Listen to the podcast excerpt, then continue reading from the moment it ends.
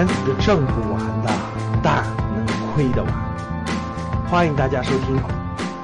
巴菲特指数发布了，截止到今年的十月底，巴菲特啊持有的现金是一千四百多亿美元，什么概念呢？意味着老巴手里有九千多亿人民币的现金，不知道该买什么，就他没有买。可是同时呢，大家知道，美股也不停的上涨啊，美股的指数创了新高，而且连创新高。所以关于美股这块呢，这很有意思。从两年前，啊，每隔一段时间唱衰美股就声音就越来越高，越来越高，美股一定要跌的，美股一定要跌的。可是奇了八怪了哈，美股它就不停的创新高，我们的 A 股是不停的创新低，哎，投资人都很郁闷是吧？连那个。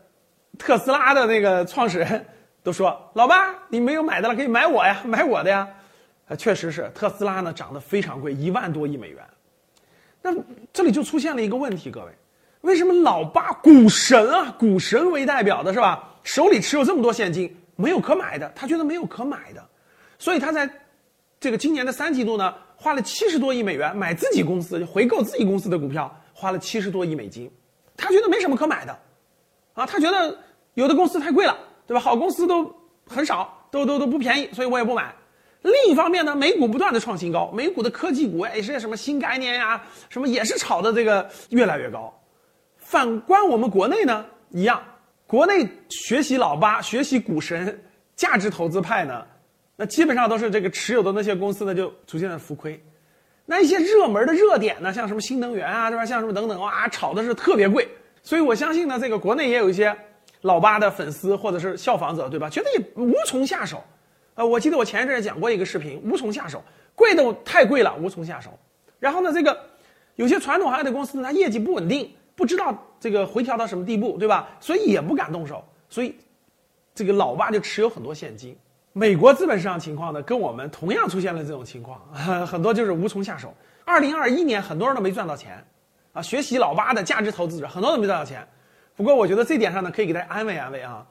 据公布的老八的业绩啊，其实今年也是大幅下滑的啊，截止到三季报下滑了百分之六十多，啊，也是没赚的，可以说是业绩也不好吧。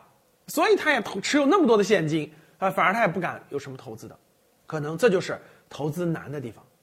那很多人可能就说，这个巴菲特股神是不是不行了？应该换成那个新的这个更出名的投资人了。其实你放开看历史，很多次很多次科技泡沫，无论是零呃两千年的这个互联网泡沫，多次啊，每次这个股市出现这种资金面做主导的时候，无数的人质疑巴菲特，确实是这样的。如果拉长时间来看，那巴菲特他还是股神，他的收益还是非常非常多的。可是最近这些年确实是有所下滑了，老巴也承认。他对于未来的科技的等等的方向，他的把握力度并不是够，也错失了一些大牛股啊，比如说这个呃亚马逊呀等等的。那我们该不该学老八了呢？我们到底应该不应该遵照最原始的对吧传统的价值投资理念选择公司了呢？我也有一点迷茫，你认为呢？今天的节目就到这里吧。如果你想系统学习财商知识，提升自己的理财能力，领取免费学习的课件。